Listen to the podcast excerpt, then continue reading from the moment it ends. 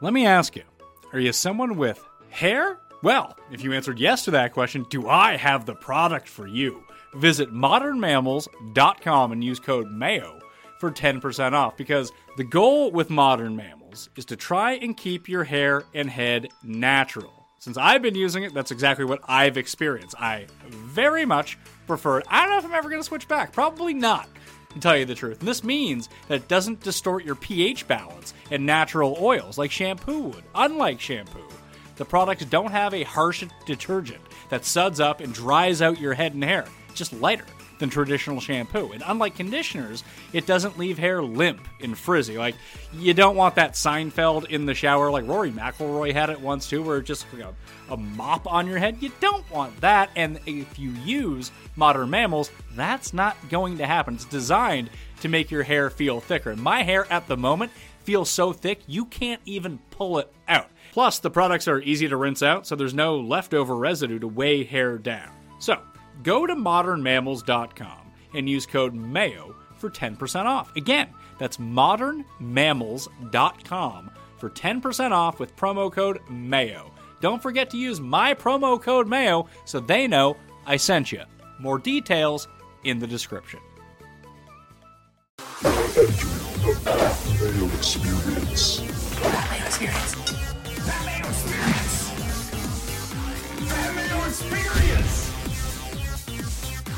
Experience. Welcome to the Pat Mayo Experience presented by DraftKings 2022 US Open picks, research, first look, the preview to get you all settled for the year's third major. Reminder to everyone this week, it is a major week, so expect golf overload on the Pat Mayo experience. I need your help, and I'm willing to pay up to do it. I got two big prizes for you this week. One, I will stake one of you into the big $200 single entry on DraftKings this week, or you just take the 200 bucks, whatever you want to do with it, your choice. Then there'll be another one for $100 to go into the $100 millionaire maker or the $100 single entry, whatever you want to do with it. So there's two prizes to give away. I might even give away some more if enough engagement actually happens with this. And there are myriad ways you can enter the giveaway this week. The main way, the most ballots you're going to get, subscribe, leave a rating and review to the Pat Mayo Experience audio podcast on Apple or Spotify. You rate it five stars,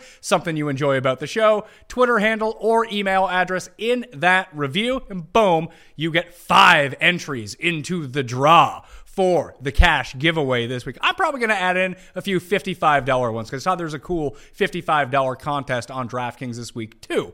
Additionally, if you subscribe to the newsletter, that's three entries. If you retweet the show or share on Facebook anytime that you see it pop up this week, you will have one entry into the draw. So lots of ballots to go around to get your hands on some of this hold card cash, and most of it will take less than three seconds to do. So you might as well get your hands on some of that free money I am giving away. Additionally, fantasynational.com, get yourself 20% off because that's how I'm doing the walkthrough is on Fantasy National. Fantasynational.com slash Mayo gives you the simulator, the ownership projections, all the stats and research that you could ever need to do on your own. It is all up there. Use the tools at fantasynational.com. Reminder to smash the like, sub to the channel, and in the comment section, give me your favorite sleeper heading into the week for the U.S. Open. Additionally, the Pat Mayo Experience DraftKings Listeners League, oh, it's now open. There are 6,000 spots this week. $15 to play, three max entry, and no rake. It's a giant contest.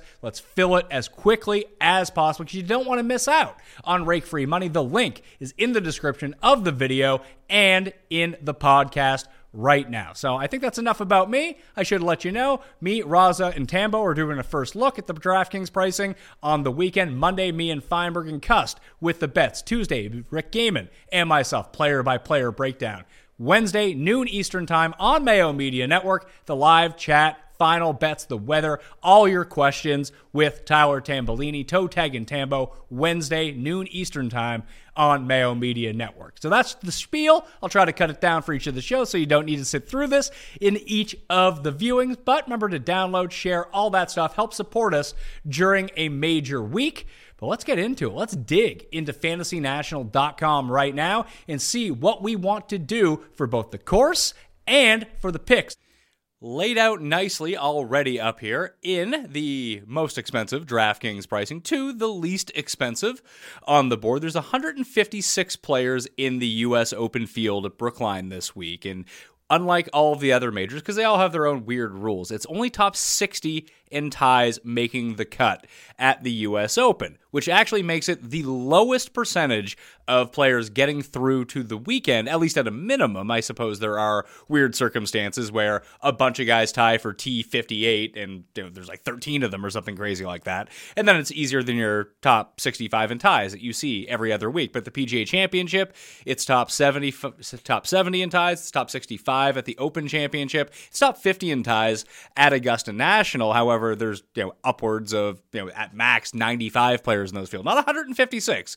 Now there are amateurs that are in this tournament. There's people that have qualified from all around the world, but the best of the best, including the guys that have defected and are now banned by the PGA Tour. The USGA is allowing them to play. The first press conference on Monday is actually Phil Mickelson, which is going to be a sight to see. At least in my mind, that's gotta be must i wouldn't say must see tv because it's probably not going to be on tv must see streaming on facebook or something crazy like that. But again 156 players top 60 in ties make the cut. So we're going to play with a small core this week.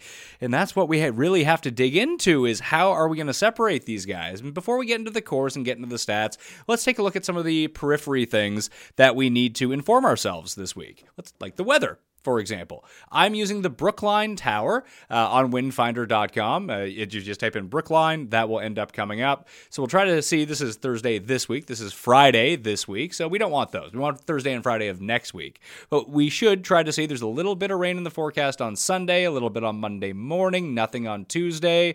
And then we get into Wednesday and Thursday. It doesn't look like there's going to be a lot of rain. Now, the rough is expected, at least from people that I have on the scene at the moment, who are, could be lying to me, I suppose. Although they, they did send me a picture. The rough is looking pretty nasty, about as nasty or worse as it does at St. George's at the Canadian Open this week, where it rained pretty devastatingly the two days before the event in Toronto, and that rough was tough to get out. At least on Thursday. I don't know how it's going to play out over the weekend. I'm not from the future. If I was from the future, I would hit more bets, don't you think? That's not necessarily the case, so I just think it's going to be very difficult to get out of that thick rough. When it's wet, it's going to catch your club, and I would expect very similar conditions, uh, albeit a little bit drier, until we get into Friday where it looks like it's going to rain all day. These majors, they never really have a sense of, you know, giving us four straight days of just glorious weather. We saw the awful wind splits at the PGA Championship. It felt like there, there was a bit of a wave discrepancy at the Masters as well. It was colder than I think a lot of people thought. We saw Scotty Scheffler in that vest, but it does seem like on Thursday the winds are going to get up to, and this is gonna, most definitely going to change. That's why I'm saying go to Brookline Wind Finder and bookmark this for the rest of the week. But it does look like there's going to be rain in the morning on Friday, and then massive winds throughout the day, up to 28 miles per hour. If it does actually rain you know, eight millimeters in an hour. I know a lot of Americans are watching that show and they're like, what in God's name is a millimeter? Well, you can probably use Google to figure out what that is in inches. Uh, it is, what is it? One, you know, it's eight millimeters is eight one hundredths of a centimeter you know metric system. It's easy to figure out when you start thinking about it in that way. Still, it's not a ton of rain, but it's a lot of rain, uh, especially when six come before, four comes before that. So it's going to play. Uh, it's going to be windy and it's going to be wet. That's not going to be great news for anyone. Then on Saturday, gusts up to I guess 30 is before the guys actually get on the course. 25, 19. So we can be in for a pretty devastating U.S. Open if these winds stay true. Now, obviously, when we do the live show noon Eastern time on Wednesday, June 15th, we're going to have a better grasp of what the weather is going to look like. I kind of hope it's not super windy. The U.S. Open is hard enough as it is. We probably don't need uh, a bunch of rain and a bunch of wind coming in and making everyone shoot plus 11. You do want to see some shot making occur. The course fact sheet, I'll throw it up to you on the page right there. It's going to play as a par 70 this week. Uh, 35 35 on each side, 7,254 yards. There's a bunch of different tee boxes, but here's the key information that you need to know 82 bunkers across the course, four holes where water is in play, but 4,300 square foot greens. These are some of the tiniest greens that you're going to see outside of basically Pebble Beach. I think that these are the second smallest that you'll see all year. And for a major, that is incredibly small. Uh, Poa annua greens, I have read that it is also like with a bent grass mix, so it's not. It's the Northeast Poa. It's not the same as California Poa. So what we saw at Shinnecock and what we saw at Bethpage, what we see at the Travelers Championship, it's a very similar type of grass type. So if you did want to go see who putted well, if there was any correlation between those three tournaments, you can use Fantasy National very easily to go check that out. But I don't really think it has a ton in common with Pebble Beach Poa or Torrey Pines South Poa so I just different climates, different types of grass. There's more mixed into it, but bumpy, a little bit slower than you're used to. But the one good thing about these small greens is very few three putts are going to be happening this week. Going to be a lot of chipping, especially if guys aren't going to be hitting in from the fairway, even from the fairway with these tiny greens. Guys are going to miss. So around the green, just right away sticks out as, oh yeah, we're we're going to need guys that are going to be able to get it up and down with relatively few issues. But you're not going to see a lot of lag putting this week with greens this small. So uh, that is something to keep in mind. The three putt percentage on guys who are usually pretty bad at that. You know, hello, Luke List, can't putt, chips like a maniac that could actually work to his favor. When you know, maybe I mean, listen, it's not beyond Luke List to three putt from 23 feet, but he's far more likely to three putt from 60 feet than he is from 23 feet. So that's at least good to know, especially if the greens do play a little bit slower. We'll see and have more information on the green speeds throughout the course of the week, but I would guess that they probably play pretty similar to Southern Hills, which weren't lightning fast by any. It wasn't playing the Masters. Uh, it was a little bit slower than that. Let's go hole by hole at Brookline, and I'll tell you a few course informational bits here that I've got passed along by a former caddy at the course. Obviously, it's going to play a little bit differently than you know, it does for the regular members because it's a fusion of a lot of holes, but they're very familiar. The birdie holes on this course 1, 5, 7, 8, and 17. Those are going to be the five best chances that guys are going to get this week. Now, if we do take a look at the scorecard, you can see on hole 1 here, it's 488 yards. This is considered a birdie hole at the U.S. Open this year, but there's not not a lot going on. There's not massive elevation changes like you're going to see on a lot of these different holes. Yeah, you can see even on the site there are POA, POA and bent grass mix. Although when you get the official report, it doesn't actually say that. Uh, greens slope gently from left to right, at least on the first hole. Um, we'll see the scorecard here. Rick passes along to me in this little, little tiny font, but it's the best we can do. So I said that number one, number five is the par four, 310 yards. Uh, let's go take a look at number five and take a look at number five, see what's doing here. So you have this par four, 310 yards. And we'll see if uh, at least this computer simulation thinks that it's going to be eligible to be driven here.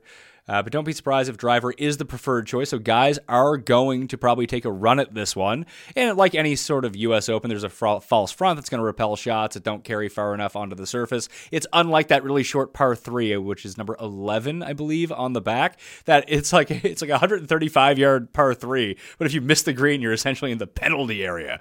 So you're going to have to have a pretty good sand game just by looking at the, the hole number one and hole number five from what we've seen, or just have a dead on point accuracy game with your your irons to be able to hit these. These aren't bowl shaped greens uh, like you saw at Winged Foot or you see at Pinehurst. It's not going to be like that. Uh, so there's a lot of blind shots on this course as we go through everything.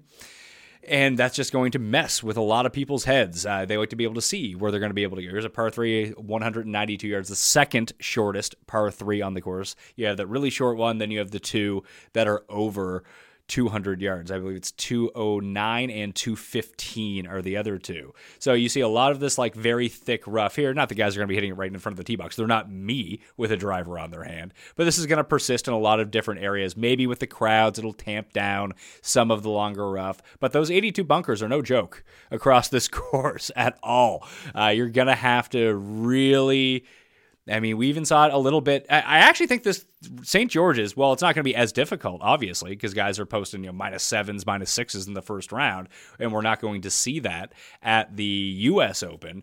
But there are massive elevation changes there. There's really steep bunkers that just are, you're dead if you're in them. Like you're going to have to put it at best to 17, 20 feet and hope to make your putt. Uh, hole number 11 is the shortest. This is the one that I was talking about, where you have this green And look at that penalty area. Penalty area is everywhere. That's going to be awful, especially in these like 28 mile per hour winds.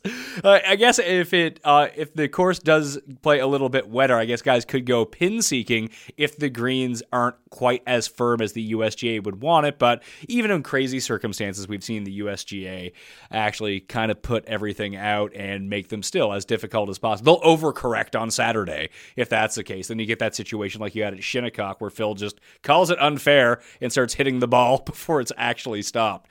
Uh, the greens are too small to worry about lag putting, as I mentioned. Not a lot of pin placement on 14 of the 18 holes. They kind of have to be, the pins only have so many places they can be on these greens.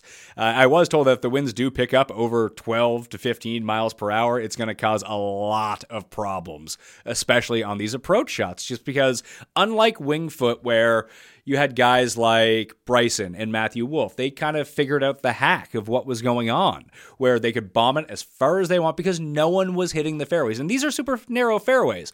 But the reason that they were able to do such a good job was they were able to put it 320, 330 into the left rough, and then they would have a pitching wedge that they can bump and run up onto the green. Look at all these green complexes. They're elevated, they're protected by bunkers. There's no bump and run going on at all. So that method is probably going to be out. You need guys that can muscle it out high out of the rough. I was very impressed with what I saw from Scheffler and Rory. No big shocker there, obviously, of what they were able to do out of the rough at St. George's on Thursday. And guys like Cam Smith just weren't able to do it. He also wasn't hitting any fairways. Even when he was trying to lay up, he wasn't hitting any fairways. So that was a tough scene for old Cam Smith on Thursday. Maybe he's just getting himself ready for this.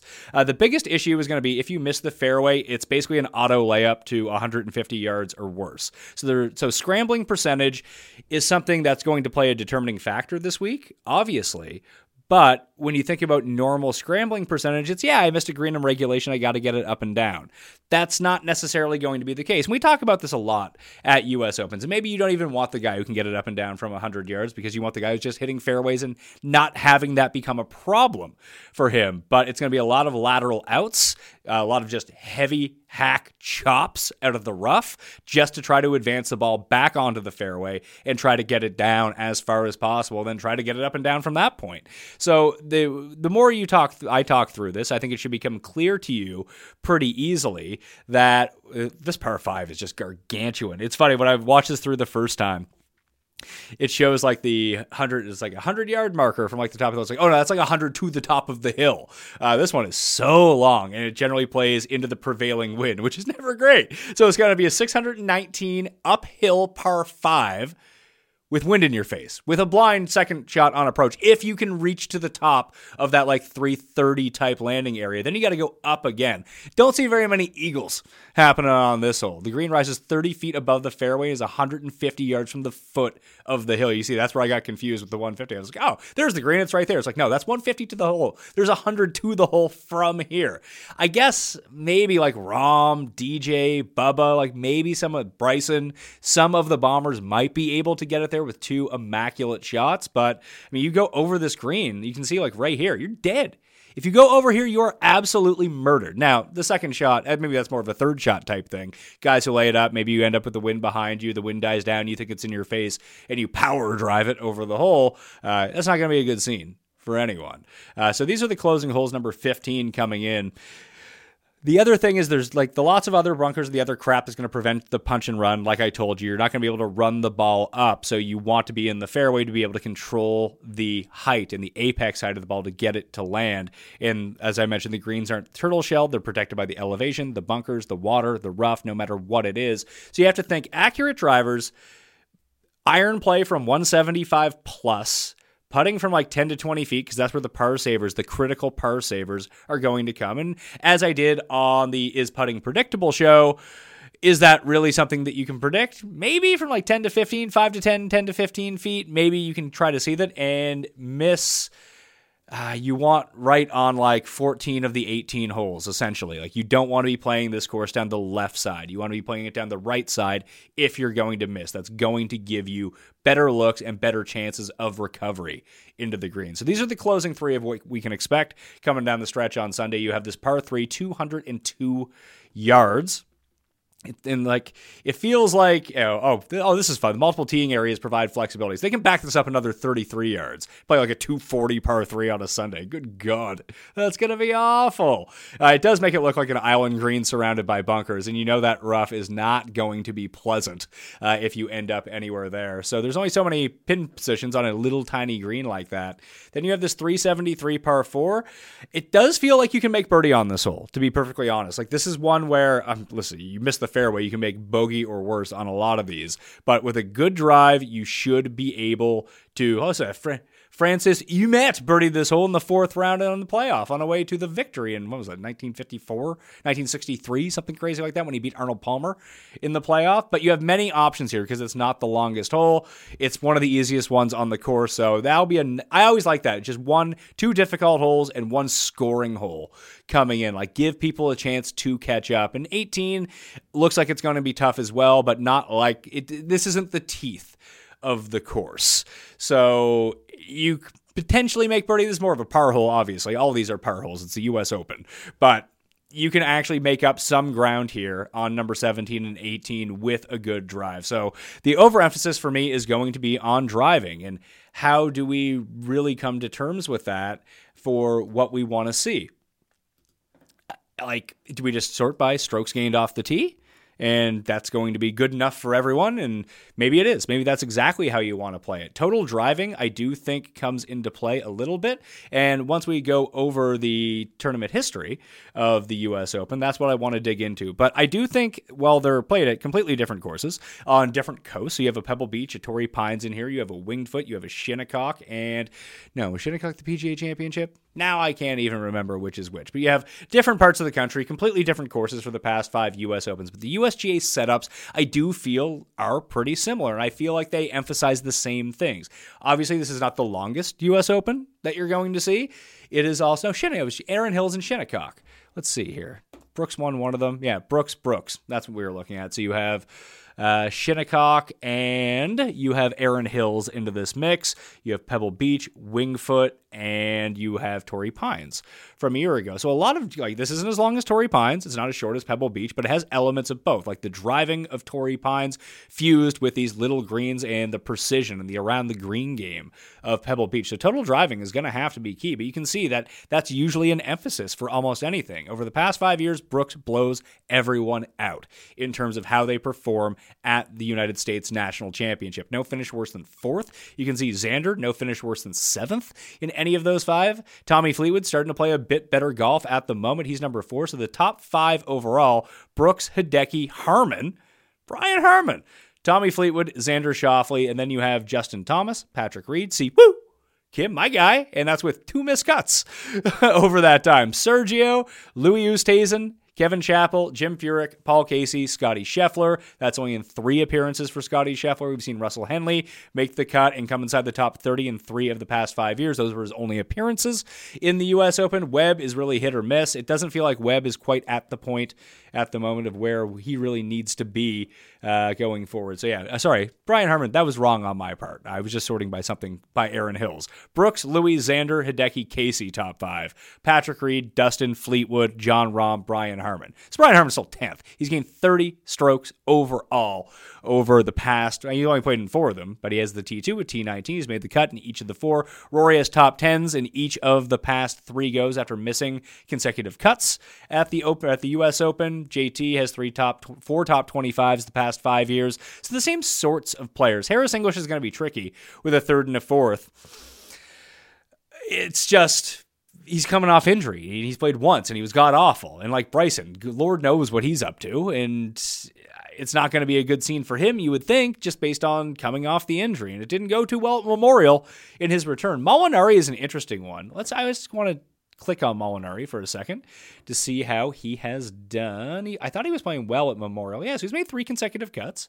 Not bad, uh, considering where he was. The approach has been good. The around the green has been good. The putting has shockingly been good for Francesco Molinari. Is he back? You know, probably not, but he has a good U.S. Open run 13th, 16th, 25th in his past three. He has two missed cuts and eight starts, but six made cuts and no finish worse than T29. That was back in 2012. So, as a you know lower end type player this week, he is potentially someone that you can look at as a sleeper that you know people just don't want to go there with him, and I completely get it. It terrifies me. I don't even think I'm going to do it, but he's $6,900. You're going to have to start putting in the pieces. Worth noting, Matthew Fitzpatrick, you're going to hear this all week. He won the U.S. Amateur here in 2013. Here's the thing it's going to be playing a little bit tougher than it was at the U.S. Amateur in 2013. Just trust me on that one. Uh, there's a lot of great players who played that week. Scheffler was in the field, Davis Riley, Will Zalatoris. Uh, you can just go search that list of the U.S. Am field from that year, and you're going to see a lot of names who are in the field this week. I don't know how it's going to work out with all of the live players. I know that they're playing, but a lot of these guys have either been off for a while, and I don't know what the type of competition is over there. I watched it. They showed a lot of shots. I, I really appreciated that, but it was very confusing. The like it looked like a League of Legends ticker on the left hand side for the leaderboard. Didn't really enjoy that part of it. They could have just they had a lot of extra room too. They could have spelled out the entire name. I don't know what was going on there, but overall, I thought the coverage was really good for the LIV Tour. Uh, but I don't know. The course looked like it was incredibly difficult. I, I I don't know how to include this with recent form. I think we're going to need a bigger sample. So maybe jumping on the Live guys is what you want to do. Play Dustin, play Louis, that type of thing. Because I think that they're going to go wildly under owned this week. Uh, I'll discuss that more in depth with Tambo and Raza when we do the first look DraftKings show that's coming out on Sunday. Uh, you should tune into that. Set up your notifications now. Smash the like while you're here as well. Should worth noting on my end, I only have one bet in so far, and that is on Sungjae Im to win the U.S. Open, 65 to one currently on DraftKingsSportsbook.com. If you have a place where you can play each way bets, I also played that with the top five. Uh, I don't know how those odds are going to shift, but I just think he's setting up really nicely here. Uh, you can just see, and basically since the Masters, he's been a bit of a different player, and he's played long, hard, windy courses well before. In terms of the Arnold Palmer Invitational, he has, geez, what does he have? He has, I know he came second or third one year, the year that Hatton won he was up there. Yeah, a third, third, 21st, and 20th. Uh, PGA National, like guys that have won at the Honda Classic are generally guys who go on to win majors or have, have had won majors in the past. But I just look at this overall tee-to-green game. Like that is looking spectacular at the moment. And you really do for the US Open, especially since the PGA has switched to May, that you want someone who's come inside the top 10 of one of the majors so far. Majors Mo, that's a real thing. at least when you look at the trends. Like you need either like a win somewhere on the card or uh, a top 10 in a major, whether it be the PGA Championship or the Masters 2 would be preferable, obviously. But I do think that is good momentum coming into this. I think Sung Jae is improperly priced this week, to be perfectly honest with you. And I think that I, I hate saying this. I mean, my guy Collin Morikawa, he's ten thousand dollars on DraftKings. If he drops below thirty to one, I'm just gonna have to bite the bullet. He does have the top ten at the Masters earlier this year, and his I mean, the ball striking hasn't been bad for Collin Morikawa. Not that it ever is, but it hasn't been to Morikawa levels. But the chipping was so horrendous at the Memorial. Like it's worse over the past five tournaments than it's ever been in his career.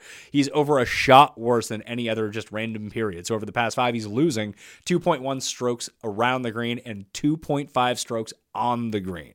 That is god awful. But just take a look at when he puts well. So you have all these tournaments where he does not putt well. So let's take a, some of the tournaments where he does putt well. When he gains over three strokes putting in his career, it doesn't happen very often. Seventh, second, second, first, first, second, second, first. Two of those. I mean, only one of those is a major because there's no strokes gain data for the Open Championship. That's crazy to think about. And when we take a look at the U.S. Open, well, it's mixed results. Uh, in at Torrey Pines, he was fourth. At Pebble Beach, he was 35th. He missed the cut at Winged Foot. Uh, he did putt well in two of the three put, putted well enough, and he was at lights out at last year's U.S. Open at Torrey Pines with his approach play. Uh, listen, I try to make the case for Morikawa every single time. I sound like an absolute broken record. I completely understand that, but I think his skill is relatively unmatched for what he does. He and Justin Thomas are the two. JT better around the greens than Morikawa. I would say that Morikawa is a slightly better iron player when it comes to upside. Morikawa is a much better driver of the ball. JT has more distance and for the U.S. Open, I do think it leans more Morikawa because he hits so many fairways, uh, and he's not short by any means off the tee, but he's incredibly accurate. Like the short game is the big differentiator. They're both crappy putters, but they can both kind of get it going on. And one guy's going to be two and a half times the odds of the other guy who just won a major championship. So that's always going to be my case for Collin Morikawa. You can pick your choose your guys at the top. Hopefully, my Rory Rory double ends up coming through, and everything will be something great. Each of the past 10 US Open winners had already posted a top 25 in the US Open, by the way, and 8 of the past 10 winners had posted a top 10 in at least one of the previous two majors. Shout out to Dave Tindall for both those facts and his column up on Betfair. It's one of my favorite trends articles, and trends are, you know, you can take the trends with a grain of salt, obviously, but I think that there's something to them if they're always pointing to guys in good form, guys who have previously played well in these certain circumstances, and very rarely are you going to find a US USGA setup outside of the US Open. So there's certain guys that are tailor made more to this than other players. I like I like Zalatoris this week. That should be no shocker. I like Niemann this week. That should also be no shocker. Uh, but Hatton's the only one I have the bet in on. 70 or 7600 on DraftKings. He's going to be incredibly popular. I mentioned Matthew Fitzpatrick. 8,500 is probably going to be the highest owned player on the DraftKings slate. I like Daniel Berger this week, though. You can see he has two top tens the past four years at the U.S. Open. And He's made the cut both times in between, but it's the accuracy that really plays out for me with what he does well. He's gaining strokes off the tee as he normally does. And we know that he doesn't have a ton of distance. That is almost all accuracy based. He needs to show up with these hot irons that we've seen from time to time. Couldn't chip at Memorial, putted the lights out. Let's split the difference on that. If you can just be around average, around the greens and putt well, not 6.6 well, like 3 well. I think that he's most definitely going to be in contention. And he is also 66 to 1 right now. It's not a bad number whatsoever. Uh, you can find the boost up to 66. I believe he's 45 to 1 currently at DraftKings Sportsbook. But you can fudge those numbers and get some more action up top. And you can see the types of places. Honda Classic is another one where he has played really well over the course of his career, obviously. But with you know the around the green play Memorial, that does worry me a little bit only because the around the green at Muirfield Village, well, it's not going to be exactly the same as the U.S. Open. It's very, very, very thick rough. And maybe it's just circumstantial and you can make a lot of mistakes out of it because they're, they're, the rough at the Charles Schwab was pretty good as well. That was pretty high this year. I think it was three and a half inches, uh, and he gained almost four strokes there. So you chip one in, you leave one in the bunker. It can sway the stats wildly one way or another. But overall, very good around the greens. And even when we go to fairways hit, uh, over the course of the past year or so and take a look at distance and accuracy. He's going to be minus in distance, plus in accuracy. And I would trade a little bit of distance for this type of accuracy where you listen one, two, three times since last year's U.S. Open as he lost strokes to the field in accuracy, and he's usually amongst the leaders. That's pretty good. It's like when we take a look at Jon Rahm for example, and we just see he lost strokes off the tee at Memorial and came T10. This is this should be terrifying for everyone. He lost strokes off the tee. When do you think the last time Jon Rahm lost strokes off the tee was? I'll tell you. The 2019 Tour Championship at East Lake. That's a whole lot of green in that strokes gained off the tee. And when it comes to long and straight, no one does it better than Jon Rahm. It he, they, he really doesn't. Like it's not even close. Uh, I guess that that was yeah. There it is. The 2019 Tour Championship. He still came 12th. Great with the irons that week, and it was nice to see that his irons rebounded a little bit at Memorial. Nothing great, the putter showed up. So we've seen that now twice in his past two starts. He hasn't been playing a ton, but that's one that we can kind of look at. Uh, when he won last year, you know, his good drives gained were off the chart. It's going to be more difficult to do this week, but the good drives are going to be led by hitting fairways than hitting the greens in regulation. So uh, I think the good drives are something that we need to put in. If you're listening to me, you're probably not the smartest person going. That's why you've got to check out Titan. As everyday investors, the cards have been stacked against us. We've been given access to this marketplace of stocks, but we're competing against institutional investors with unlimited resources. We're simply told to invest in the S&P 500 and be happy with the conservative average. With Titan, you get access to similar strategies to those in the 1% without having to be ultra wealthy or pay hefty fees. All it takes is $100 to get started. Deposit your money, select which of their portfolios you want to invest in. That's it. And now Titan's bringing their knowledge and expertly managed crypto portfolio. Let their team, who eats, sleeps, and breathes crypto, probably not good for your lungs, do the research and invest in this fast growing asset class for you. Titan aims to grow your investments at least 15% annually net of fees, which means doubling your net wealth every single five years. I haven't had a chance to try Titan yet, but I have to say, sounds pretty awesome. Check out Titan if you want to aim to become the smartest, wealthiest investor you've ever been. So head to titan.com slash mayo to get $50 when you invest with Titan. You must go to this URL or you will not get that $50. They won't know that we sent you. That's $50 when you go to titan.com slash mayo and invest with Titan. This is a paid partnership with Titan. At the time of this publication, I am not yet invested in Titan strategies. And let's jump into it. Let's talk about the stats that we want to target this week at the US Open. We'll go, uh, let's shrink the size down to, because there's a couple things I want to look at before we actually like, build out a model. We'll go 24 rounds, go to custom stat model. You can, uh, I clicked on the wrong thing. If you want to build your own stat model and save them all handily here on the right hand side, go to fantasynational.com slash mayo. That will get you 20% off any level of membership. I made my own total driving stat. So it's driving distance, 60%, fairways gained 40%. And I did throw these into the mixed condition model uh, already before we came in. I did one that was just neutral. And then I did one that had difficult to hit fairways, and I believe in difficult scoring conditions as well. But just looking at a neutral past 24 round, who is the best in this stack? Because I think this is going to be the one that really trumps all. You can go by good drives gained. I think that works out well too. Jon Rahm, Cam Young, Keegan Bradley, Matt Fitzpatrick, Viktor Hovland. Is there too much sand at this course and too much chipping involved for Viktor Hovland? Everyone made a big deal about that at the PGA Championship at Southern Hills, and I believe he was fine around the green at Southern Hills. To be perfectly honest with you, it was a lot of tight lies. Maybe that can be fine. Yeah, the one time he gained strokes around the green at the PGA Championship when it was so hard, but that was a real equalizer because it was such a unique situation where you don't see completely shaved areas. I mean, listen, once you get to a certain age, you're just not shaving anymore. You let the arbusto grande grow, and that's I mean, Brookline's a 130 year old course or something. They're not shaving down there. You're not gonna have shaved greens. That ain't happening. So yeah, the bush is up, and you're gonna have the deep stuff. That might be more of the problem. And like I bet on Victor at the PGA Championship because I thought it would be an equalizer, and obviously he didn't win. But that's not why he lost. He just didn't have a fantastic week. But then you have Rory, Homa, Xander, Kokrak, and Mito. Sergio is up there. He continues to drive the ball very well. Finau, I actually did run some numbers on because you can manipulate the stats however you want down the right hand side here. I had difficult scoring to par and thick rough, like long rough.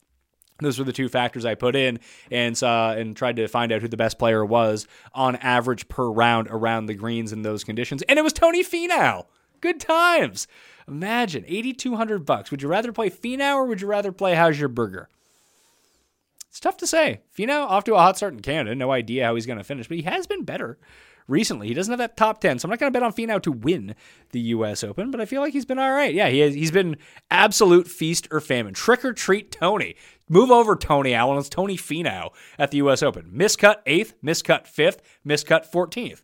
So he's due for like a T12 this year with the way that the trends are playing out for old Tony Finau. It is nice of the USGA to give us the uh, strokes gain stats going forward right now. So the other guys that are up there, Scheffler, Min, Woo, Lee, Really good numbers for Min Woo Lee. That's more distance than accuracy. Webb Simpson's the other way.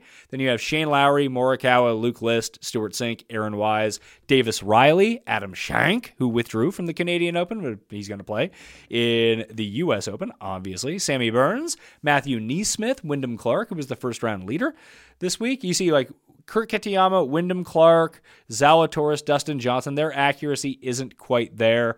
Uh, just like MJ Daffue or Bryson, who's number one in distance and 127 in fairways gained against the field. Then you sort of have the inverse players like Corey Connor, 73rd in distance, not bad distance, median distance, but great accuracy, number 20 this week. Then you have like Justin Thomas and Callum Tarren, who are the opposites, all distance, no accuracy. I feel like that gap is just a bit too big. I do want distance over accuracy when I'm weighting it all, but I need guys that are a little bit closer. Just just look how good Rahm is. Fourth in distance, 29th in accuracy. Keegan, 23rd and 21st. That's also incredibly good.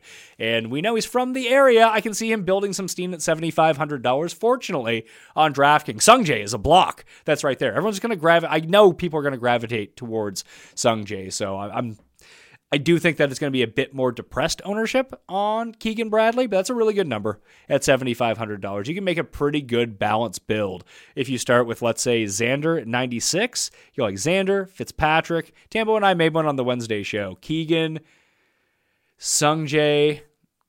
You could probably play like Berger and who's like the other eighth, like someone like right in this range. Mito at 78. I think he works. Fleetwood will be popular just with the way he's trending back up. I like Homa a lot. I think it's time for Homa to put on the big boy pants to go contend in one of these things. How was he at the PGA Championship? 13th. All right, so he's getting better.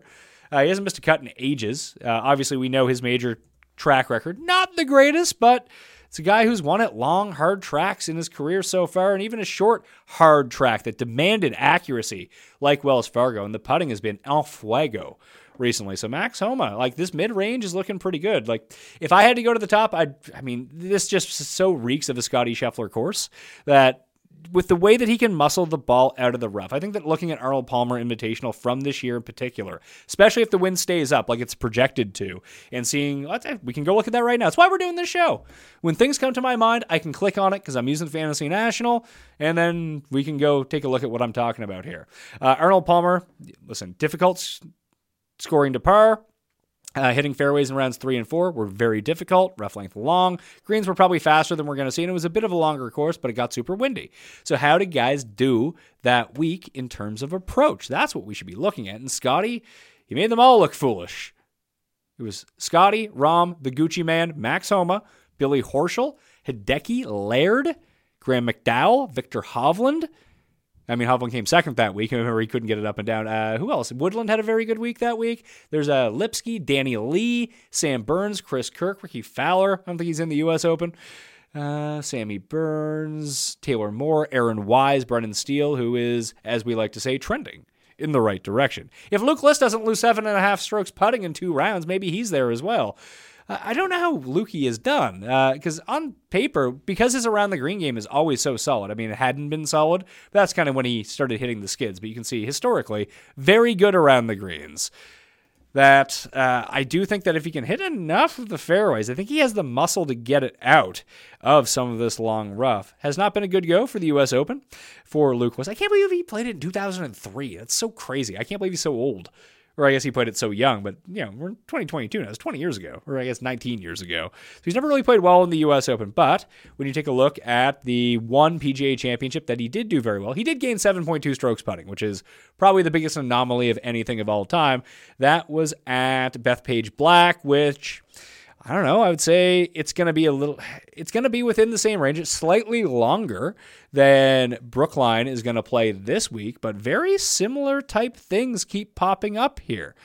Uh, in terms of difficult scoring to par, very long rough, difficult to hit fairways, same same grass type uh, that we're using this week. If you hit into the rough, like you're absolutely cooked for the week. So I, I think there are some similarities between this and Shinnecock.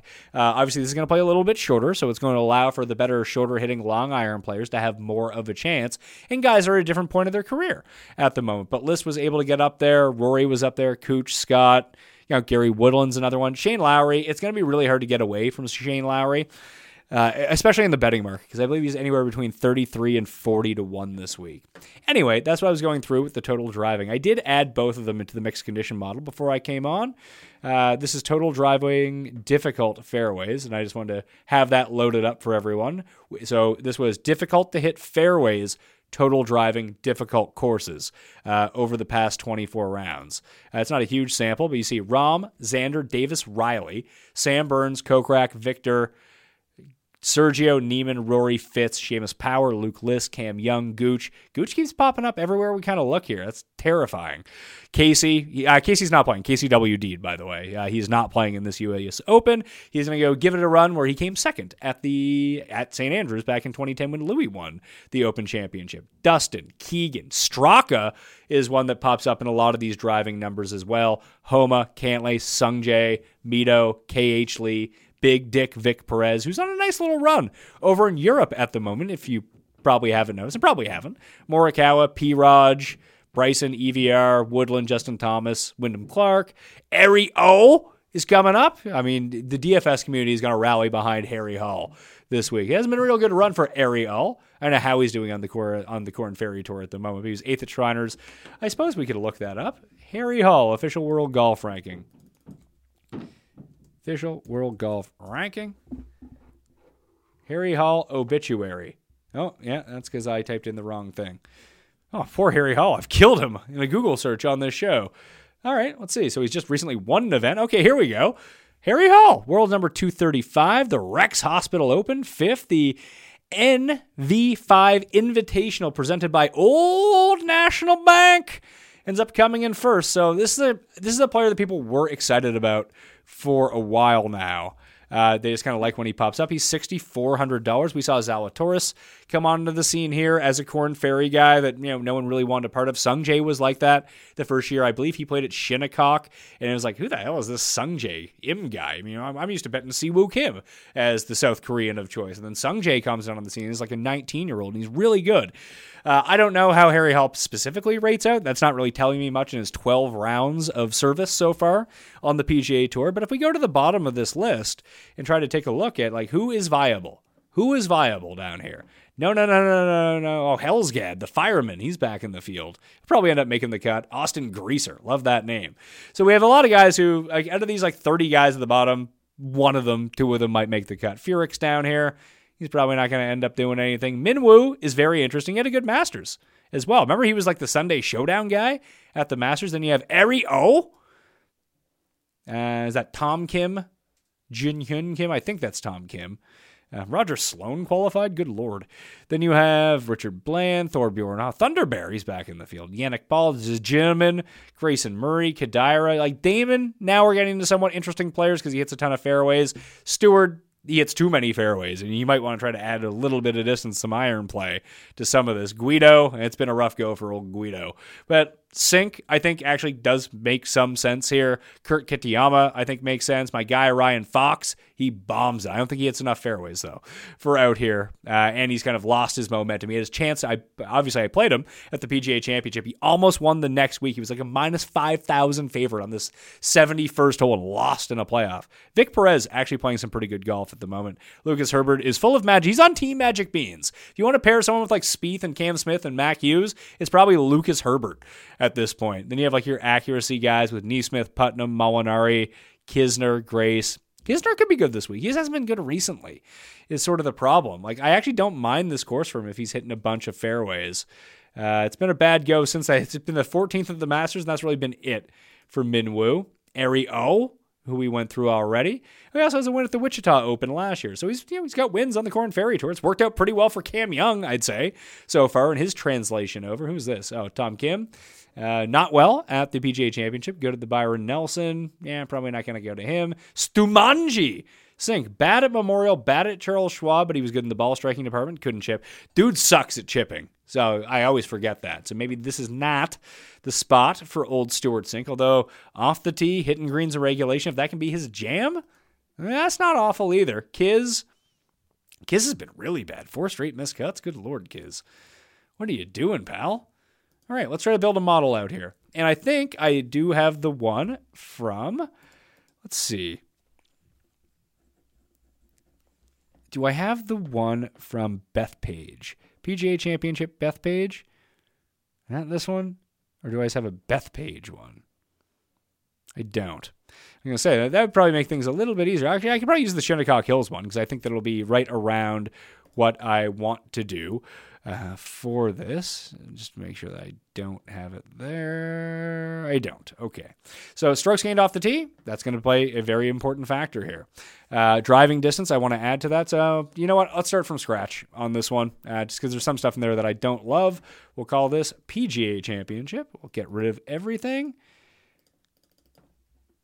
PGA Championship at Brookline, just south of Boston have a very maybe we have a very rowdy crowd if the Celtics end up winning the NBA championship. So let's go with I want to use that version of total driving that I just talked about. So I'm going to weight proportionally what we do in terms of probably get rid of strokes gained off the tee because I want to use three separate driving stats this week. I want to use driving distance gained.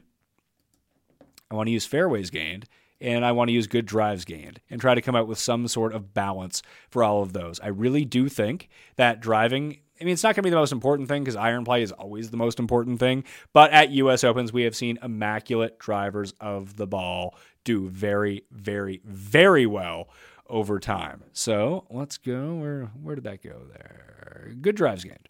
So let's wait this out at we'll go 10, 5, 15. So we're going to allocate 30% of the overall weight of the model to good drives. And there is approach factored in with good drives gained as well because it's about hitting greens and regulation. So it's sort of like good driving and greens and regulation all baked into one stat. Now, is that going to be somewhat misleading? Can a green regulation doesn't really tell you exactly what you need to know on greens this small because on you know, some of the greens are double the size on the PGA Tour. You can hit those no problem. It's going to pad your good drives gain stats. I get that. There's only so much we can work with here. So that's what I'm doing with that. And we'll go approach. And we'll go big into proximity 175 to 200 and 200 plus. Uh, that's where the money is going to be made this week. Maybe do we want to throw in a shorter proximity, like 125, 100 to 125, 75 to 100, just because that might be the punch out area where guys need to get it up and down from? Maybe. But if that's the case and they have to do that, it's probably their putting that's going to save them anyway. So we're going to throw the putting stats in here and we're going to go 5 to 10 feet and 15 to 20 feet and throw those into the model as well. And then we're really going to prop up sand saves and around the green play because those are going to be something that you know that guys are going to need. Hopefully, they don't hit it into too many bunkers, but at the same time, that is uh, something that's going to happen to everyone. At least I believe that is going to end up being the case. So, where are you at sand save? What do we got here? Birdies, bogeys avoided, doubles avoided? Hmm. That's an interesting one to potentially throw in. Uh, right, driving right, avoid, driving left, avoid. Maybe driving left, avoid. We'll throw that in because I said you want to play it down the right side. So who avoids hitting it left uh, more than anyone else? We'll just throw that into maybe just take a quick look at it. What the hell is sand saves in here? What if I just hit S? What happens then? Nah, no, it goes to strokes gained. Obviously, it goes to strokes gained. What am I thinking on this one? There it is, sand saves. And then strokes gained around the green as the last one. And we're going to weight that heavily. We're going to weight approach. We have other approach stats because we have two proximity ranges. So we're going to go 20% for just overall strokes gained approach, and we'll go five and five and see what we have left over. Uh, five and five for the putting ranges. Um, because they might not be the most predictable. We'll go 5% for this left avoid.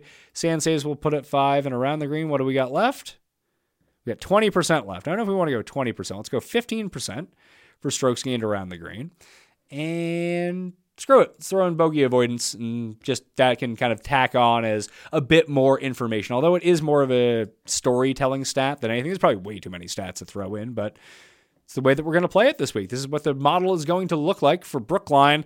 Uh, just broken down, heavy emphasis on driving more so than I usually put in. 30% of the overall modeling is not usually what I have for the overall weighting of driving. So that was the building of the model, and here are the results of the model over the past 24 rounds. So in the short term, Xander is the number one player. Xander, Shane Lowry, Mito, Fitz, Scotty Scheffler, Rory, Keegan, Hovland, Horschel, Daniel Hausjerberger. Those are the top five players uh, of. Wow, that's crazy, and they're all above nine thousand dollars. Great, except for Berger. What's Burger? Berger is no, actually that's not true. It just reset itself to that. Uh, the lowest price player is Keegan. Munoz is eleventh. Why is he so good? He has more distance than I thought. He's above average driver. Wow, that's kind of crazy to think. Uh, let's just kind of screw around with this a little bit. Uh, difficult hit fairways over the past 25 with the exact same modeling. And maybe we can go difficult to hit fairways and jack that up to thick rough. And now maybe that will tell us something a little bit, we'll say difficult relative to par. And this is something that you can really use the mixed condition model for if you really want to go into it. Uh, rough length, long. We don't have a ton of courses like this. It might date back way too far. But if we just kind of take a look at it, if you do want to throw it into the mixed condition model that you want to see, uh, you know, we'll throw in, we can sort it by that. You hit this button to add to the column where I already have those total driving stats, and you click on which of the stats that you want from these selected conditions. So again, difficult scoring, long rough, difficult to hit fairways. My rank, we'll call it last 24, fairway, difficult, rough, rank. And just add that in. Something we can save for later, maybe revisit during the week. Uh, so the top 10 players with these conditions on, not everyone has all the 24 rounds. Lowry Morikawa, Paul Casey, who's not playing, Justin Thomas, Jon Rahm, Viktor Hovland, Tyrrell Hatton, Hideki Matsuyama, Scotty Scheffler, Matthew Fitzpatrick, Russell Henley. Without Paul Casey, that's your top 10. Then, very much into that zone that I was talking about here, you have Xander, Sungjae, Finau, Brooks, Burns, Zalatoris, Harris English. Now, these stats are going to be from like way back. Uh, Jim Furyk, those stats are going to be from way back. Furyk at 63, though. I wonder how he's been playing on the Sonora Tour. Louis, Corey Conners, Aaron Wise, Woodland, EVR, Max Homa, Thomas Pieters. That's only in 17 rounds. Adam Schenk in only nine rounds. Mito in only four rounds. I'm guessing that's coming from the PGA Championship. You can also click by averages too, if you wanted to look at that and be like, oh yeah, who's actually you know the the best per round. It's going to be, let's see here, fairways gained in these conditions. Minwoo is very good. Uh, it's better to go individual stat by stat to try to check this out. If that's really how you want to go see it, that's a of a picture, mixed condition. So yeah, uh, Minwoo, where's his one round from? PGA Championship round two actually qualifies for these settings that we went through. But we can take a look at the guys who are just good at different things. So we could factor out together who is all good at that. So with these sort of conditions, who's the best on approach? It's Morikawa, Thomas, Finau, Conners, Homa, Hatton, Zalatoris. So now we're starting to get somewhere. I know Zalatoris is going to be popular. I'm going to play him anyway. Davis Riley, I think he's going to be immensely popular at 73. So you have this range. We'll take a look here in the mid sevens. It's going to be Davis Riley. In my mind, I do think that Keegan deserves to be on that and Sung Jae. Like those are the guys for me that I don't. I mean, listen, if one guy gets up to like 30% ownership in the DraftKings Millionaire Maker, it doesn't make any sense to play him. But I don't think that they're all going to get up that highly. But the balance build this week, you know, plays itself out pretty easily. Here are the guys that I like just uh, initially. And we'll break this down more throughout the course of the week. Rick and I are going to go player by player and talk it through with all these guys. But Riley, Keegan, Sungjae, Mito, where else we going here? Homa. And this shouldn't be a shocker. These are guys everyone likes because they're good. Berger and Fitz. Sammy Burns, I'm going to throw onto that list as well. I like Cam Young. I like Niemann. I like Lowry. And as I mentioned, I like Zalatoris. And Xander really does stick out. Like, if you just want to keep your core, that's a core of what, 13 guys? I wonder how that looks like in terms of the lineup generator. If I wanted to make 25 lineups, just won't adjust anything else, see how that works out with just these guys. You have 13 Xander, you have 52% Xander, you have 60% Mito. I mean, that's a pretty strong core of players overall. It's the ultimate balance build. It probably doesn't end up winning, but I don't know, for like three max and single entry, like that sort of player pool, I mean, you can go down and take a look at the lineups. Like a lineup that has, let's see, if Xander, this is probably the, the most outrageous stars and scrubsy type one. Xander, Willsey, Burns, Mito, Keegan, Davis, Riley. That's a pretty good team. Uh, do we have a Xander, Lowry, M? Yeah, Xander, Lowry, Burns, M, Keegan, Davis, Riley. I don't know if I'd want to end with Davis Riley. I'm a bit iffy on him, but we're just kind of riding the form. I'd prefer to end with Keegan. I mean, this one ends with with Sungjae. Lowry, Fitz, Berger, Burns, Homa, Im. That's probably going to be like the most duped lineup of all time. It does leave 100 on the table. So that's sort of what we're looking at. Maybe you can build, you know, 25 lineups that way, depending on how many lineups you're playing, obviously. And then you can kind of go down to the bottom and see within these conditions. I mentioned Furyk does really well. Is there anyone else that pops with these particular conditions? Doesn't seem like it. Harman, who has the U.S. Open track record. Ernest, that's only in three rounds. Um, who else here? Thomas Pieters does actually really well. Let's. How does he do this well? It feels like every time I play him, he's 87 over par. Missed the cut of there. He played well, well enough, I guess. The PGA Championship, the Players falls under this. Arnold Palmer falls under this. U.S. Open. Yeah, I guess he just does enough well on average and doesn't have that many rounds to weight it against. Schenk, Woodland, EVR, they're all up there. They're all right at the bottom of the $7,000 range. Henley's still 11. The stats love Henley. You're head of shake stats. You don't want to be playing Russell Henley, or do you? Who knows? Uh, but with those particular conditions, that's what we're looking at. Uh, with the thick rough, best around the green, with all of these conditions turned on, Hideki, Na, Webb, Rahm, Fleetwood. Fleetwood does rate out really well with all of these conditions. Let's just get rid of difficult scoring relative to par and just kind of go back to difficult, let's say difficult to hit fairways, long rough. I think that's sort of implied that it's going to be difficult scoring to par. From that time. We'll see if that changes anything. It might just give us more sample of what we're looking for in terms of overall rounds. So, or strokes gained around the green with these two factors on, still Hideki, Na, Webb, Rahm, Berger. Okay, so Berger does chip really well in these. So we, maybe we shouldn't be as concerned about that. All of a sudden, Spieth gets a little bit better in both sand saves and around the green. He hasn't played well in terms of proximity range, except for outside of 200 yards, which is actually great to hear. Uh, but we know his approach has been really good outside of Memorial. Like that's about as good as it gets on the PGA Tour since Pebble Beach through the Charles Schwab, gaining in every single tournament. Not bad. Actually flipped the putter at Memorial and still came inside the top 20. It's nice to see when Spieth getting back to great ball striking. It, the driving has been a revelation with Spieth. And maybe if he hits enough fairways, maybe everything that people think about Matthew Fitzpatrick – if Spieth is doing this off the tee, Spieth is better than Matthew Fitzpatrick. Now he's obviously priced higher and people like him more, but I don't think that he's going to get a whole lot of love for the U.S. Open. But that's how I'm seeing it in terms of the rankings. Once again, you can just go build your own model. You can look up whatever you want. If I didn't necessarily hit on everything you need, hey, you can just go use Fantasy National and go find it all for yourself. But I hope that this walkthrough was somewhat instructive to get you ready in terms of how you want to start attacking. Now that you have that information, you can go make your own model better come up with better picks than me, all doing it on your own. I'm just giving you the template of where to start. Now, oh, you know what? Let's see uh, left avoid. Who actually avoids it to the left the most? Answer Berger, Van Rooyen, Noren, Dahmen, Sungjae. All right, here we go. Let's write this down. That's great news. Great news to think about with all this. The left avoid. Let's uh, let's avoid the left. Let's miss to the right. Justin Rose, Fitz, Straka. I'm gonna star Straka. I kind of like Straka this week. Hovland, Hatton, Rahm, Riley, who are guys who don't do that well. Spieth, oh god. Spieth, Phil, Seamus Power, Bryson, List, those are guys who miss it left uh, if they're missing. So they're coming through the ball.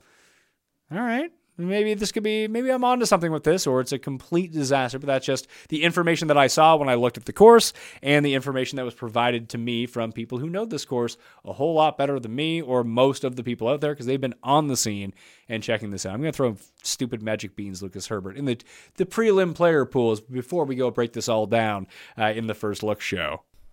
And that'll do it on the Pat Mayo experience. Now you're ready to tackle whether it be betting the props on DraftKings for the US Open. Once again, fantasynational.com slash mayo to get yourself that 20% off. You can get in all of the giveaways. Get your ballots by leaving the rating and review on the Pat Mayo Experience audio podcast on Apple or Spotify, retweeting or sharing the show around on social media, and subscribing to the newsletter. The link is free to join down in the description, which will have extra information, more tidbits, and the final weather report, all in cheat sheet form, along with ownership on Wednesday evening. You know the schedule of the shows. Play in the Listeners League. We need to fill that as quickly as possible 6,000 spots. So tell your friends that they need to come to the show and get the link down in the description. Smash the like on the way out, sub to the channel.